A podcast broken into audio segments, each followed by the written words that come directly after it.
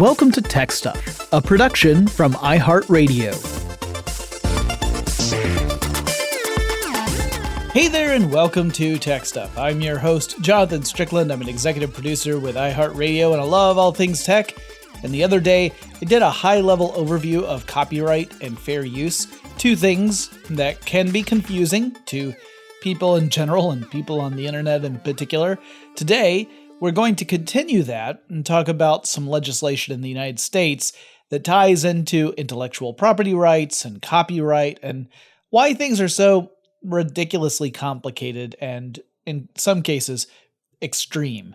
Now, toward the end of the last episode, I mentioned a video by Tom Scott, who explains copyright in general and YouTube's solution to copyright issues in particular. And we will definitely come back to that to talk more about it. But it is good to get into a bit more background on stuff. So early on in the days of YouTube, there was a real problem of people uploading videos that did not belong to them, which honestly is still a thing that happens today, but now there are various tools to handle it, and back then, there weren't. It was a different story in the early days of YouTube. YouTube launched in 2005, and at the time, it was not part of Google's empire. Google would actually purchase YouTube in October of 2006. And in fact, it wasn't even the earliest platform that allowed users to upload videos. Vimeo had launched in 2004. But YouTube had a couple of things going for it, one of them being that it was fairly easy to embed YouTube videos onto other pages. So if you were creating like a blog and you wanted to include a video on a blog entry, you could upload the video to YouTube and then use an embeddable player and put that in your blog page and folks could see it. This was a huge help if you were using a blog hosting site that otherwise wouldn't be able to host your video. Toward the end of 2005, users uploaded copies of a video that Chris Parnell and Andy Samberg of Saturday Night Live had made called Lazy Sunday. The video went viral, but NBC, which had ownership rights to the video, didn't really want folks watching it on other platforms. NBC had its own website and would much rather people go there to watch videos, because that's where NBC could serve up ads and generate revenue from user visits. But with the video popping up all over YouTube, NBC didn't have that kind of control or ability to monetize it. And so the huge and extremely well-established media company reached out to YouTube to make sure that the platform would take down the videos, which YouTube did, and then other people uploaded it, and YouTube would take those videos down too, and rinse and repeat. Now, we know people upload videos to YouTube at a rate that's far too fast for anyone to review them before they go up, right? Like these days, it's more than 100 hours of content that are uploaded every single minute. You literally cannot have enough people to review all the content going up on YouTube to make sure that, it all fits standards. This is kind of stuff that shakes out over time. So YouTube's general policy was that it would wait to be told about a video that was violating copyright by the copyright holder, and then after receiving a DMCA takedown notice, would go and take down the video. More about the DMCA in a second. Now, YouTube included language in its user interface that urged users not to upload stuff that they didn't actually own. So you weren't supposed to upload any material that was copyrighted, or rather, any material that you personally did not hold the copyright for. But users could choose to ignore this. Some users might have, been pretty ignorant about the issues of copyright, so they were doing it without really understanding. But others might have known, but they just, didn't care. So they just went ahead and uploaded it anyway. NBC is a big company, right? And the video is a funny video, and YouTube is where a lot of people were gathering. And you could get a lot of views over on YouTube. You could upload it, and suddenly that video goes viral. And so many people are watching your YouTube channel. But here's another complication. YouTube did not introduce ads until the summer of 2006. So this meant that YouTube users back in 2005 were not monetizing their videos because there was no way to do that, at least not through YouTube directly. I guess you could conceivably get noticed if you were uploading interesting or innovative videos and you might land a gig that way. Like it could be almost like an audition or a demo reel. But there wasn't really a way to make money directly off of YouTube in those days. So it wasn't as though people were uploading an NBC-owned video and then they were making money off of that. So at least there's that, right? Even if the video went viral and got 1 million views, there was no monetization. So the person who uploaded it wasn't like, you know, stealing money or anything like that. But as we learned in the last episode, you don't have to monetize something for it to be an example of copyright infringement.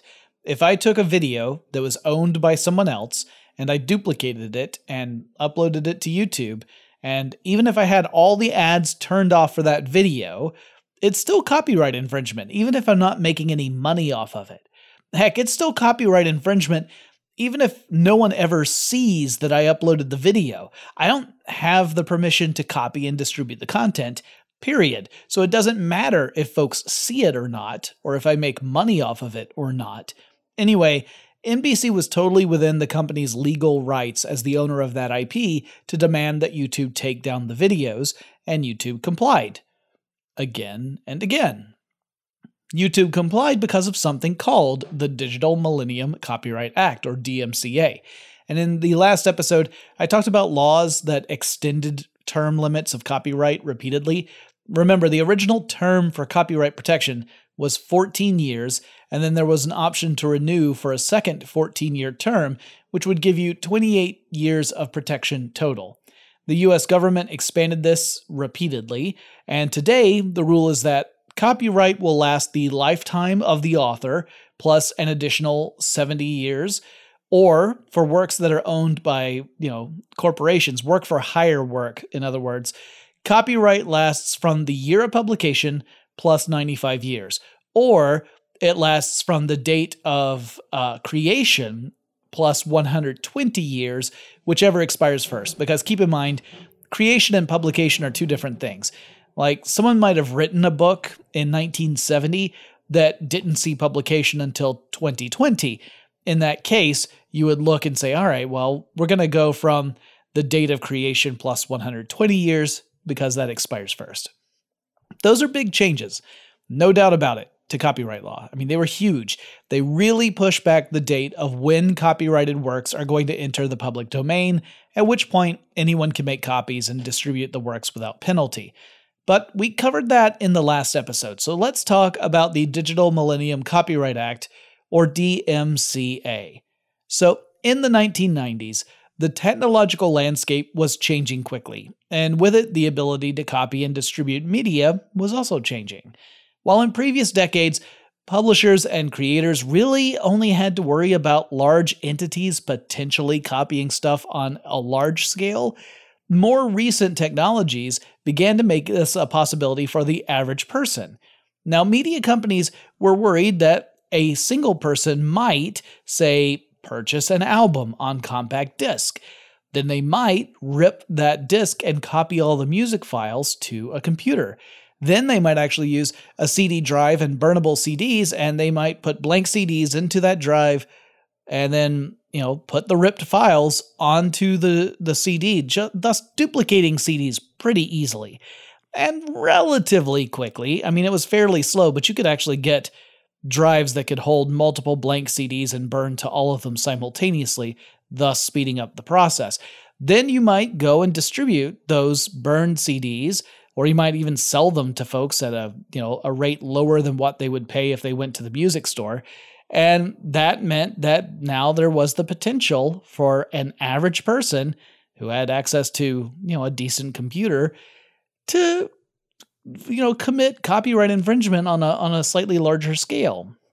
Entertainment companies viewed this as a potential existential threat, particularly the music industry in the early days, because really, we got to keep in mind, we're still talking about relatively small files in the grand scheme of things. And music files, like raw audio files, are pretty big, but they're not as big as like a, uncompressed, high-resolution digital movie file. And here's the funny thing. We would see the music industry overreact to this in a way that had massive blowback. And yet other industries would follow very similar pathways when they faced a comparative scenario themselves a little later on. So to paraphrase the great comedian Peter Cook, we learned from our mistakes, and we can repeat them almost exactly. The DMCA itself was the U.S. law that was meant to bring the U.S. in alignment with the World Intellectual Property Organization Copyright Treaty. World Intellectual Property Organization, or WIPO, is an organization that tries to align copyright across different borders. This particular treaty was really necessary because copyright law is already pretty complicated within a single country like the U.S. Now, as you can imagine, it gets way more complicated when you start comparing it against other countries. So, like, what happens if you have a work that was created in the United States, like the cartoon Steamboat Willie? Steamboat Willie, by U.S. law, receives 95 years of copyright protection when it's all said and done. But over in some other countries, copyright protection doesn't last that long. So does that mean that Steamboat Willie would be in the public domain over in that country? I mean, the copyright is registered in the United States, but how does that work in other countries? How do other countries recognize that? Anyway, the WIPO, as it were, is the organization that helps get parity among countries. This particular act focused on the new challenges of the digital age. One thing that the treaty, and then consequently the DMCA, focused on was anti-circumvention tools for copyright protection. So they were looking at the fact that companies were trying to put in protections to prevent people from copying stuff without permission. Typically, this was in a category we would call DRM, or Digital Rights Management. Now, in case you're not familiar with DRM, it's typically some sort of protective measure in place that restricts or limits the ability of a consumer to make a copy of a piece of digital media. There are a lot of different ways that companies have created DRM, and some of them are truly awful. Let's talk about Sony for a second, because this one was a doozy. In the mid-2000s, Sony was the target of some pretty massive criticism because the company had implemented copy protection measures on compact discs under the Sony BMG Music label. And if you were to take one of those compact discs and you were to put it into the optical drive of a computer, because, by the way, computers back then, most of them had optical drives. Well, anyway, the boot sequence, once the disk went into the drive, would initiate an installation of two pieces of software that were meant to act as DRM. But what these pieces of software did was they altered your computer's operating system so that it wouldn't let you copy the CD. Bam. Take that, would-be music pirate. Except, the programs also turned out it could facilitate malware that could create backdoor access to your computer, giving hackers potentially the remote control to your PC. Whoopsie daisy. They also were tracking lots of activity. They were essentially looking to see what you were listening to and how frequently you listened to it.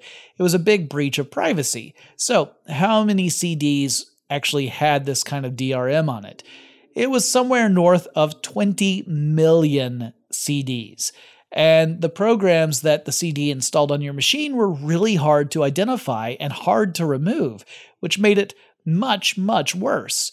And also, the programs appeared to have some code that was lifted from other software, which means, ironically, that the copy protection software was itself infringing on someone else's copyright.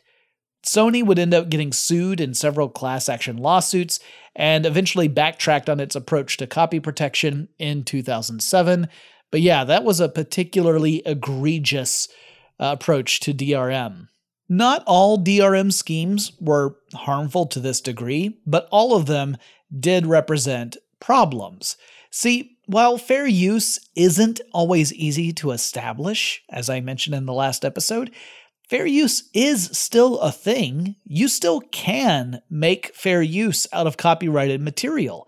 But if companies put limitations on how you can access or copy works, then your ability to make fair use of a copyrighted work is impacted. You technically have the right to do something, but you don't have any way to actually do it. When Congress was drafting the DMCA, they acknowledged that this was a problem, and they did it anyway. This meant that even if your use of copyrighted work was fair use, so let's say that you took some music, you took some copyrighted music, and you did a critique where you were explaining the structure of the song, you were criticizing the use of music and lyrics, like it was a legit academic approach to treating the music, but you had to use the original work itself. Let's say that it also meant you had to circumvent copy protection on that digital work to do it. Well, the use was fair, right? It falls under fair use, but you would still get in trouble for actually circumventing the copy protection. This is kind of like saying, hey, I got this stuff. It's behind this locked door over here. You are totally free to use that stuff. There's only one problem. The only way to get to the stuff is if you commit breaking and entering, which, by the way, is a crime. But you're still free to use the stuff as long as you can get to it. But if you get to it, it shows that you've broken the law. So have fun. Now, you might be able to tell I am not a big fan of this part of the DMCA, or most copy protection schemes for that matter. I find that a lot of copy protection ends up causing more harm to legitimate customers and consumers than it does to discourage piracy. If anything, copy protection often encourages people to use piracy because part of piracy typically means stripping away DRM. And it may be that someone wants a copy of, a piece of media that doesn't have DRM on it, not because they just want a free copy or that they want to distribute it or anything like that. They might just want it because there's no hassle there. They don't have to deal with the problems of DRM. There are other issues about copyright that DRM totally interferes with. One is that you do have the right to make backups for your own personal use. If you have an album, like an old vinyl record album, and you wanted to back that up to cassette tape back in the day, you totally could do that as long as it was for your personal use. So that way, if something were to happen, like you were to, the record was to be damaged or destroyed in some way, you would have a backup. That's fine. You were allowed to make those things. But DRM made it harder or sometimes impossible to do that. So again, it was a protection that was infringing upon the rights of the user. Another important part of DMCA is a section that guarantees safe harbor to service providers, which was originally considered to be things like ISPs, internet service providers. This provision makes it clear that an ISP is not at fault for the stuff that people on that ISP are actually doing. So, in other words, if I'm logging onto the internet via Earthlink, and then I'm pirating, all of Poison's greatest hits, Earthlink isn't liable for the crime that I am committing. The safe harbor had its own provisions in that the provider would have to be unaware of my activity. So in other words, if they knew about it, they should stop it. But if they don't know about it, they're not at fault. And also, they have to have a copyright policy in place. They are also supposed to have a representative that's sort of a point of contact for media companies to reach in case of an issue of copyright infringement that happens across that network. So the ISP would react if notified that I was up to no good, and as long as it did that, then safe harbor applies. This would later be extended to web platforms like YouTube. More on YouTube later in this episode. There were some other provisions that helped lay out exceptions and such for special cases, like when someone needs to do computer maintenance, and so they might need to make copies of software in the process, so that way during the maintenance, if they had to wipe a computer, they could reinstall software. Those sort of exceptions were put into the law. There's also a section in the DMCA about boat hulls, as in ships, as in vessels. And I am not kidding. Title 5 of the DMCA is the Vessel Hull Design Protection Act. And you might say, what the heck? Is this just, pork that's been added onto an act? Were big boats getting all up on Congress? It actually was because At that point, boat hull designs were not covered under copyright law. They were considered part of the form and function of boats, so they couldn't qualify for copyright. However, designers wanted a way to protect their designs from just being copied without their permission, so this was kind of a way of building in some protection. Now, when we come back, I'll talk about some instances in which companies went a little bit ham when they went after people who seemed to be in flagrant violation of copyright laws, and how a few different websites truly wreaked havoc and changed the way companies viewed the protection of intellectual property forever. But first, let's take a quick break.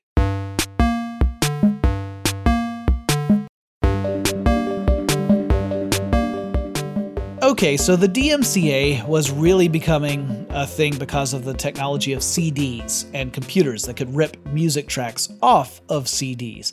That was really the big going concern in the mid-90s. That was more of a thing than digital files were in general. But by the late 90s, we saw something that would make copying CDs seem tame by comparison. We saw the rise of peer-to-peer file sharing networks, and later of torrents. Now, first, let's clear up the fact that peer-to-peer networks, and in fact torrents, aren't necessarily a bad thing. They can be used for all sorts of legitimate purposes. I'll do a quick breakdown of what peer-to-peer networks are and how they work. And it helps if we start with the standard sort of networks that we think of when we're talking about the internet.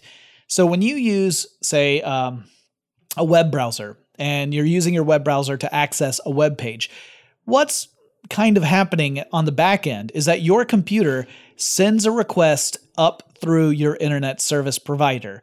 That request goes through routers, which direct the request to the proper web server that's hosting the web page you want to visit. The web server responds to that request and sends back the respective web page data to your web browser, which then displays it as a web page. So you can kind of think of this system as being made up of clients, which would be your computer, or more appropriately in this example, your web browser, and servers. These are the computers that actually host the data that you get to see on your computer. Now, in a peer-to-peer network, every computer that's part of that network is an equal or peer to every other computer on that network.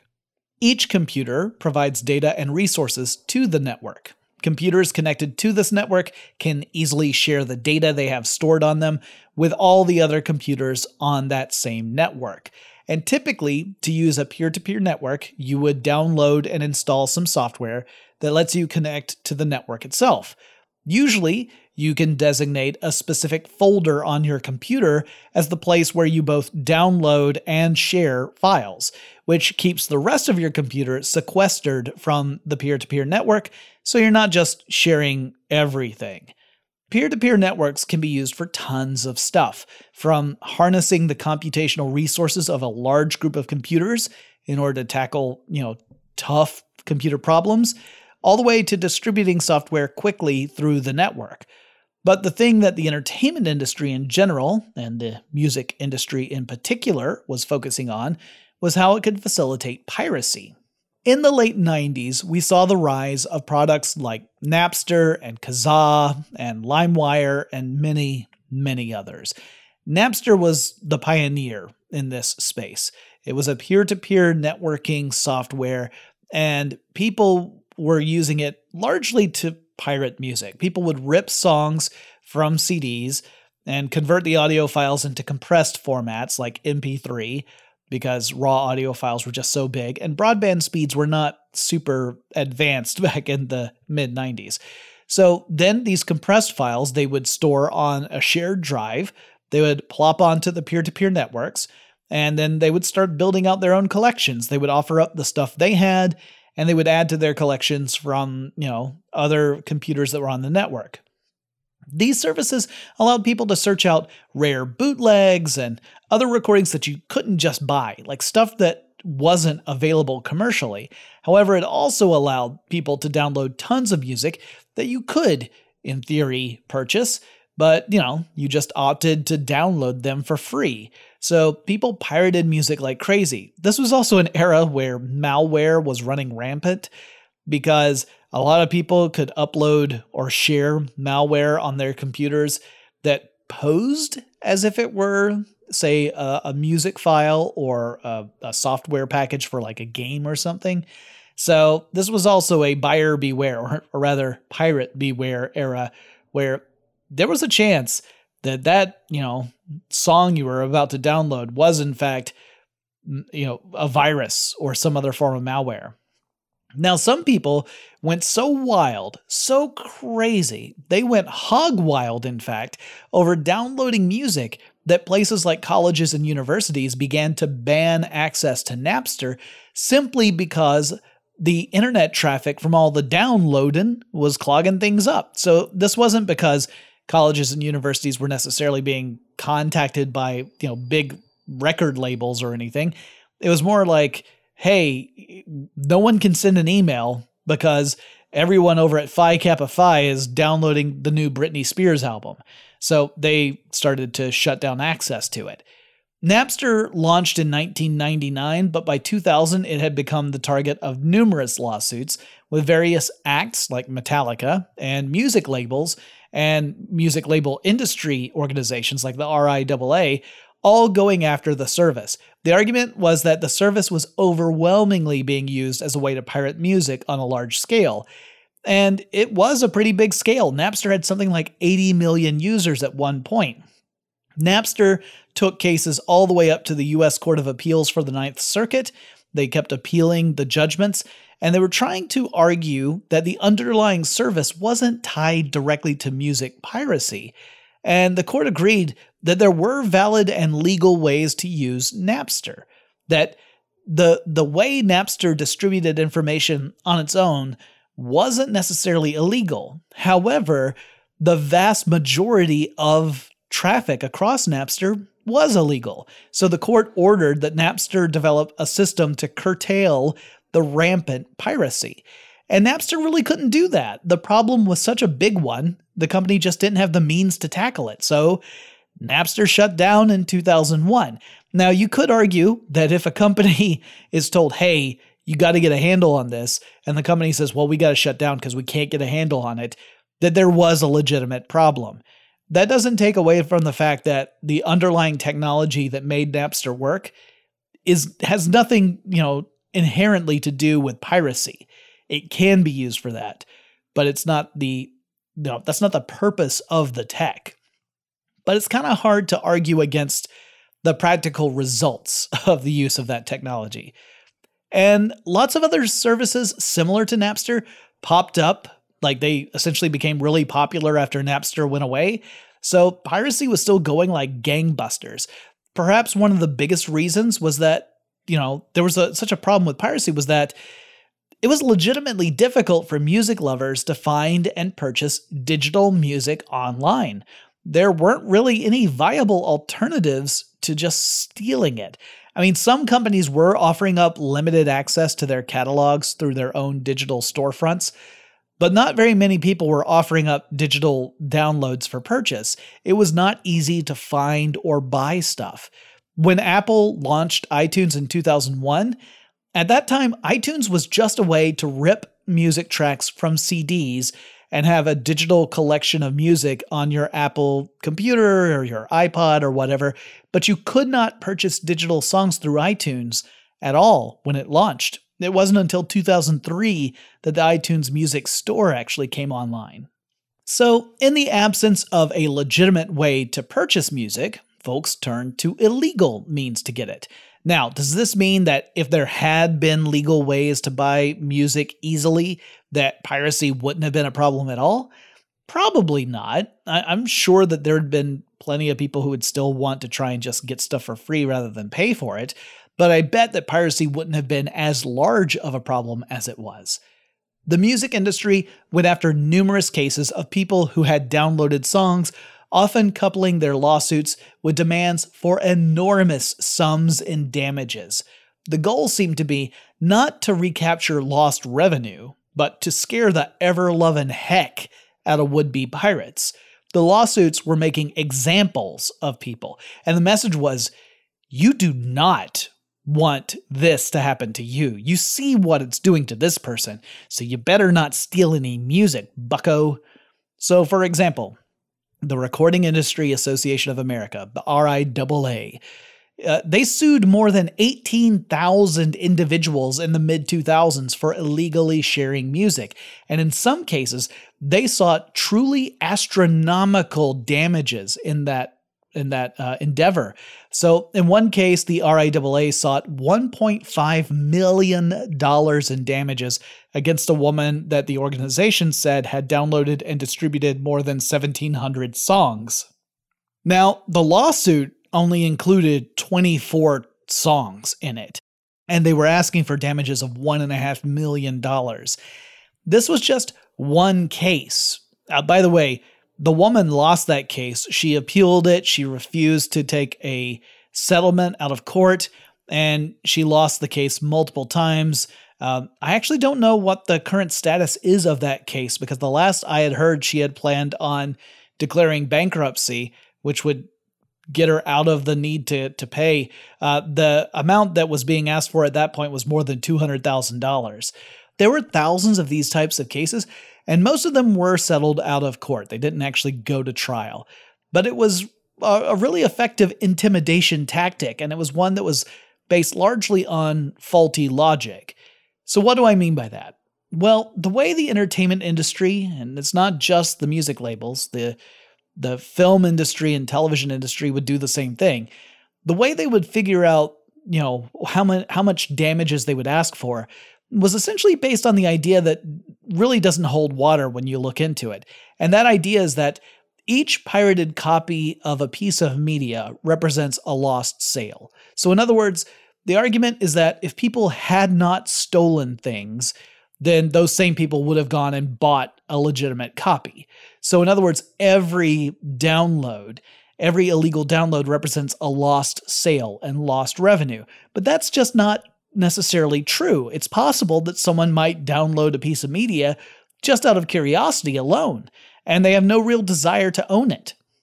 That kind of person would perhaps never have bought a copy of the media at all. They would have just gone without. And because we're talking about digital files here, you're not looking at the physical loss of a product. It's not like going into a store and shoplifting, you know, CDs or something. If you did that, well, the store, you know, would be out those CDs. They wouldn't be able to sell any that those specific CDs because they would just have been stolen. Digital files, however, those are things you just copy. You can make an infinite number of copies of digital files, or at least, you know, effectively infinite. Obviously, you're limited by however much storage space you have, but you get the idea. There's no scarcity to digital files. So it's a different matter. Even the U.S. Government Accountability Office found that the formulas that the entertainment industry were using when they were trying to make claims of damages just were not supportable. So it's not that piracy has no effect on sales. It definitely has some effect on sales, but it's more that you can't quantify what that effect on sales is. And if you can't quantify it, then you can't really assign a value to losses because it's impossible to say what the losses were. But for several years in the 2000s, that didn't matter. The RIAA and other organizations tried to crack down on piracy hard, and the industry as a whole earned a pretty ugly reputation as a result. The courts often found in the favor of industry, but it meant that like everyone was looking at these companies and saying, what the heck are you doing? You're going after, you know, regular people and demanding these astronomical damages. What's really interesting to me is that the solution for piracy wasn't really in these gratuitous lawsuits and damages. People were still pirating stuff. It's just that, you know, they were doing so running the risk of being one of the examples that would be brought up in a court case. And the solution wasn't even in working with online stores like iTunes, though that did change things quite a bit.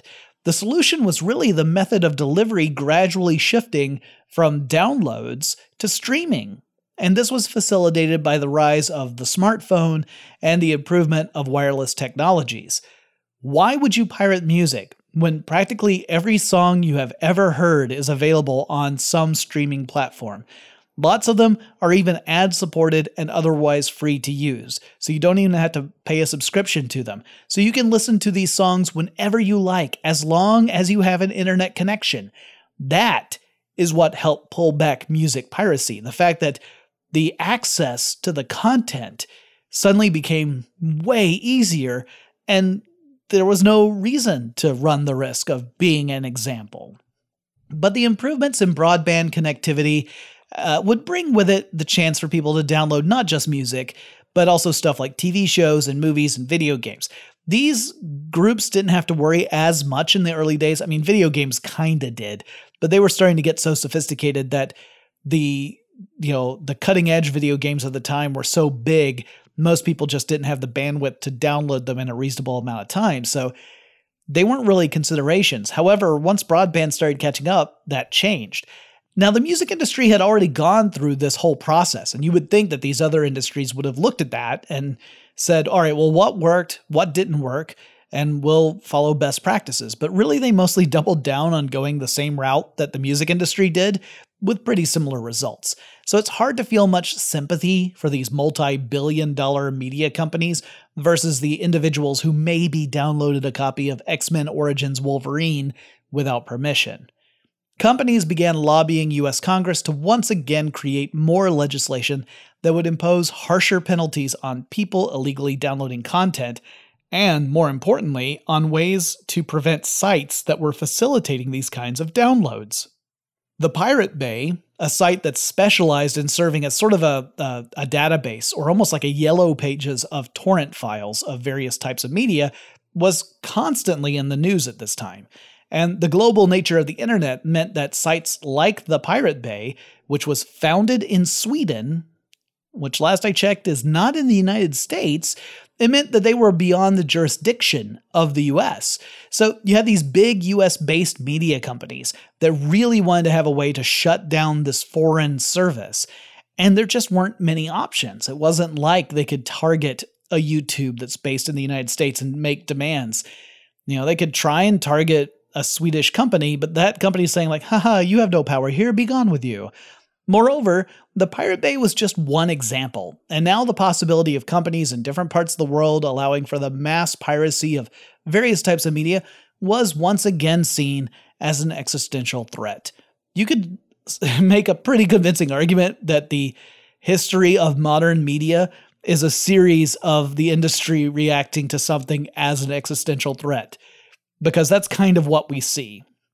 Here in the United States, what we saw as a consequence of this was the proposal of two different but very similar pieces of legislation, one in the House of Representatives and one in the U.S. Senate. There was the Stop Online Piracy Act, or SOPA, that was the Senate one, and there was the Protect IP Act, or PIPA, which was the House of Representatives one. Both of those were being written around 2011, and the intended purpose of these proposed acts was to act as protection for IP holders in the United States from the nefarious doings of overseas entities. But the solutions were pretty drastic, including the possibility that these companies could force governments or demand for governments to order US-based ISPs to cut off all access to certain sites. In other words, to tell US-based ISPs, hey, don't allow any URLs from these domains to be accessible in the United States. So in other words, there would be parts of the internet that US citizens would not be allowed to access, at least not legally and not without the aid of something like a VPN located in another country.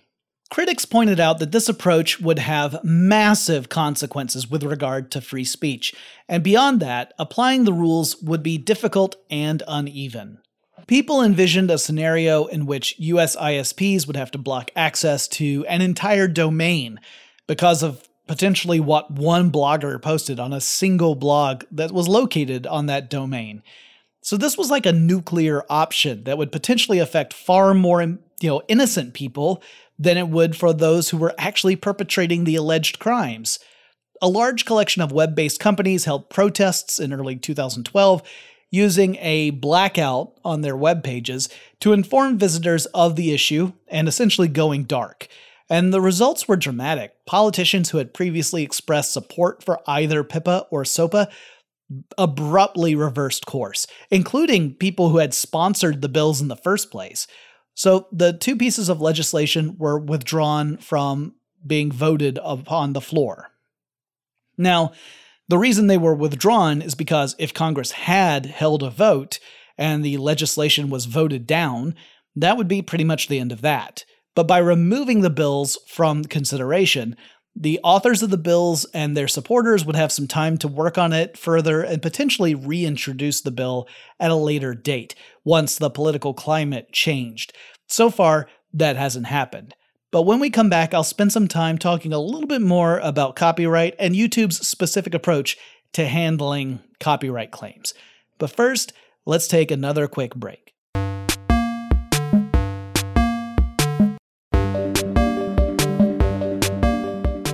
Okay, let's talk about YouTube and copyright. Now, as I mentioned, YouTube has a long history with copyright issues. And for a while, the general approach was that a company would claim copyright ownership of some or all of the content that was in a YouTube video, and they would send a DMCA takedown notice to YouTube, which then would typically take down the video in question. The user or owner of the channel would get a copyright strike against them, and if you got 3 strikes, the channel would get wiped, the account would be deleted, all those videos would be removed.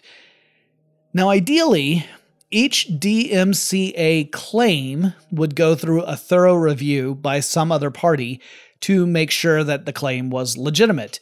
You have to verify that the claimant actually holds the rights to the IP in question. You have to determine if the use of any material falls under the category of fair use, which means that the inclusion of that material in the video would need to be proven to be, legitimate. And YouTube built in systems that would let channel owners dispute DMCA takedown charges, essentially pushing the matter into arbitration that would then ultimately have to go to court. So, quick overview. Let's say I put up a video. Let's say I've got some material in there in the video that belongs to someone else, and I get a DMCA takedown notice. So YouTube has taken the video down. I get a copyright strike against me. I decide to dispute this.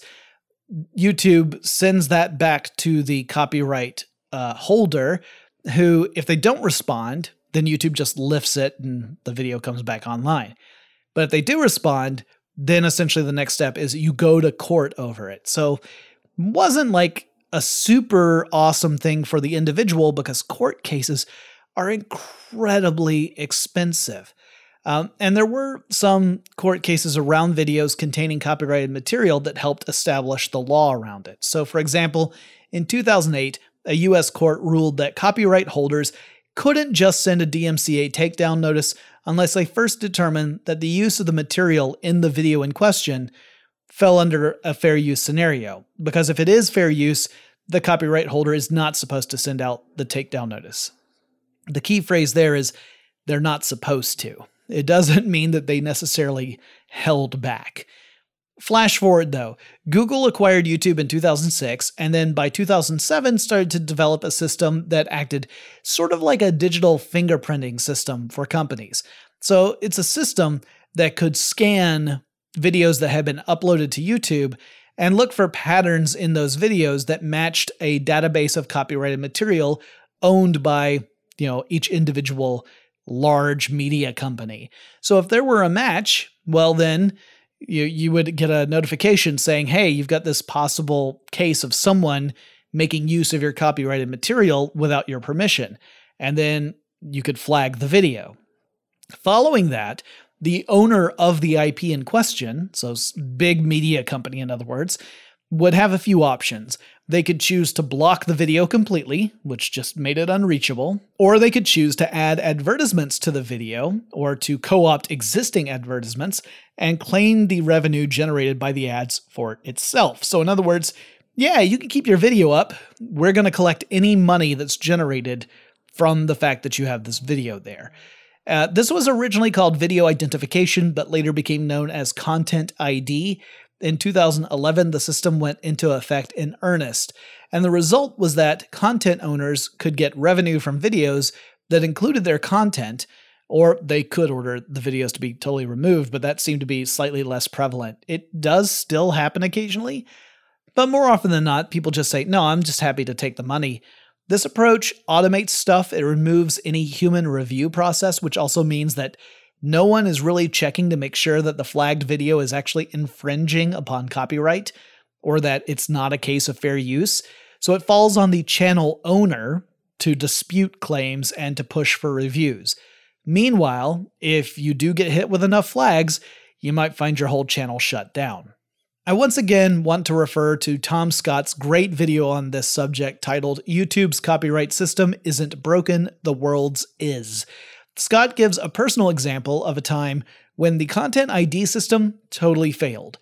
So Scott is an independent creator with an impressive following of more than 3.8 million subscribers.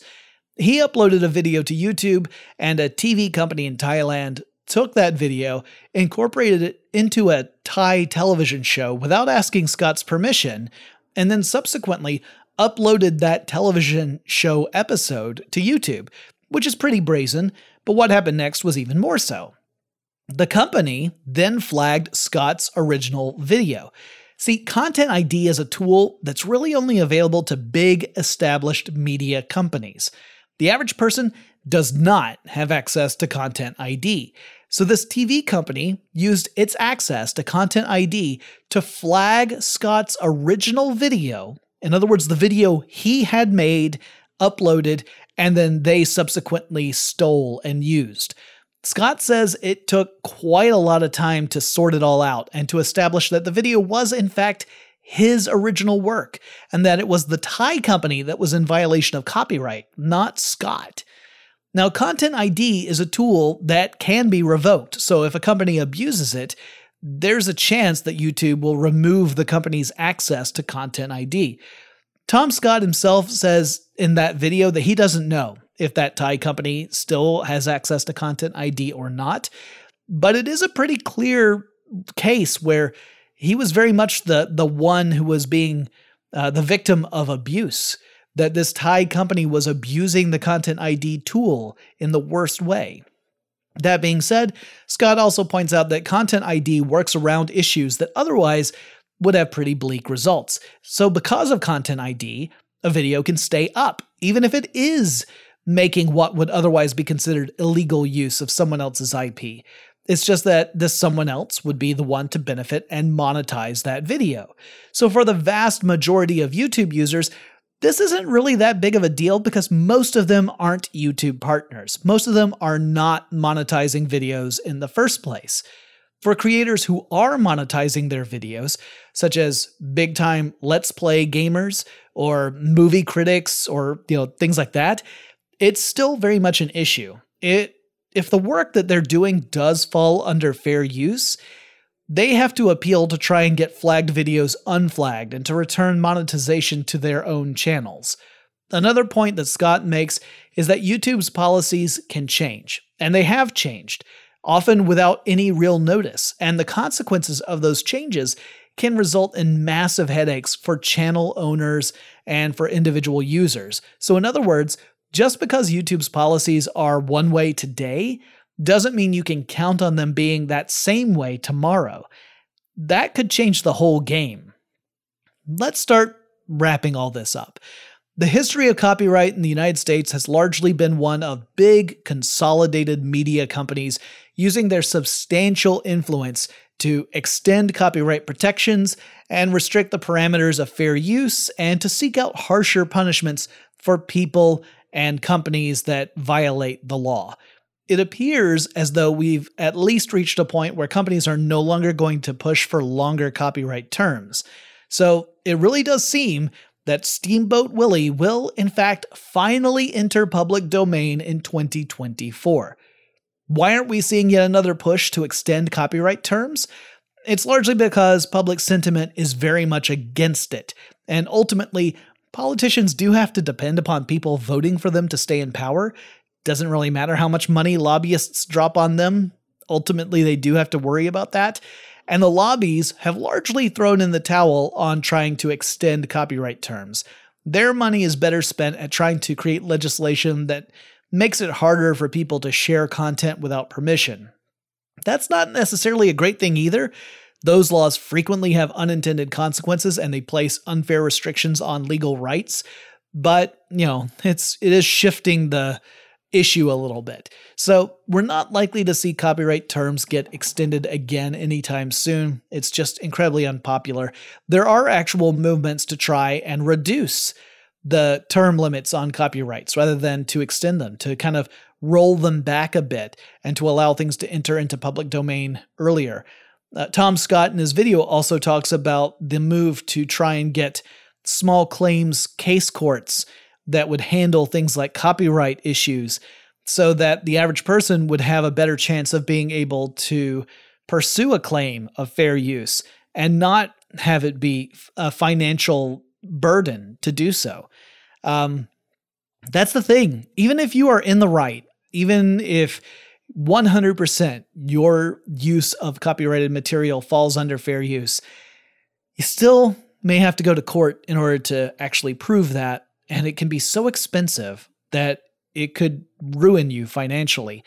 And yeah, you might be legally in the right and you might get the judgment you wanted, but you'd still have to pay all that money to do it. You're not going to get a reward for it other than like, oh yeah, turns out you didn't break the law. That's not much of a reward, right? Like you would still owe all that money for the court cases. And that's the real crime here. Figuratively speaking, it's the real crime here because it disincentivizes people from pursuing their actual rights because the system favors these big corporations that have the money to burn.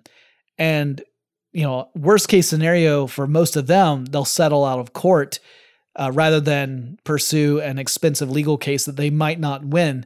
But that's small potatoes compared to what it is for the individual.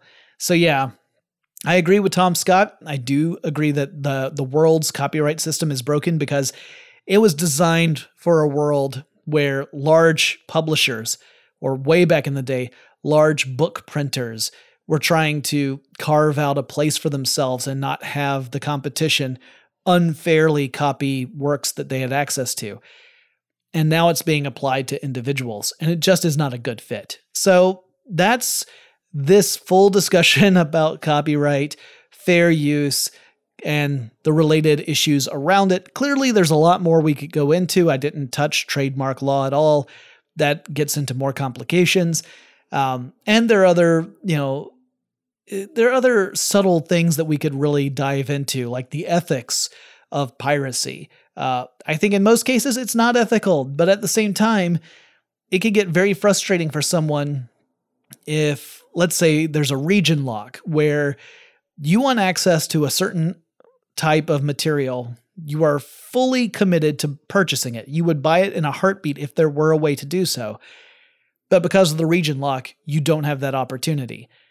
I could see people turning to piracy for that, not as a thing that's morally right. I mean, just because something exists doesn't mean you have a right to access it, but because there's no other option. I felt that way about, there's a British series I absolutely love. There is no way for me to get it here in the United States legally. Now, I have not downloaded it illegally. I have not accessed it, illegally. I keep looking to see if there's ever going to be a US version that I can purchase because I'll do it in a heartbeat. But I can certainly understand why someone who likes something like that would go to those links because there are no other options. And as it turns out, if you create options for people to get stuff legally, people get stuff legally. One of the biggest issues that feeds into piracy is just a lack of access, which is pretty easy to fix. Enough of that soapbox. I am going to climb down or else I might fall off. I hope you enjoyed these episodes about copyright and technology and how it's all messy, messy, messy. If you have suggestions for things I should cover in future episodes of Tech Stuff, be sure to reach out. The best way to do that is on Twitter. The handle for the show is TechStuffHSW, and I'll talk to you again really soon.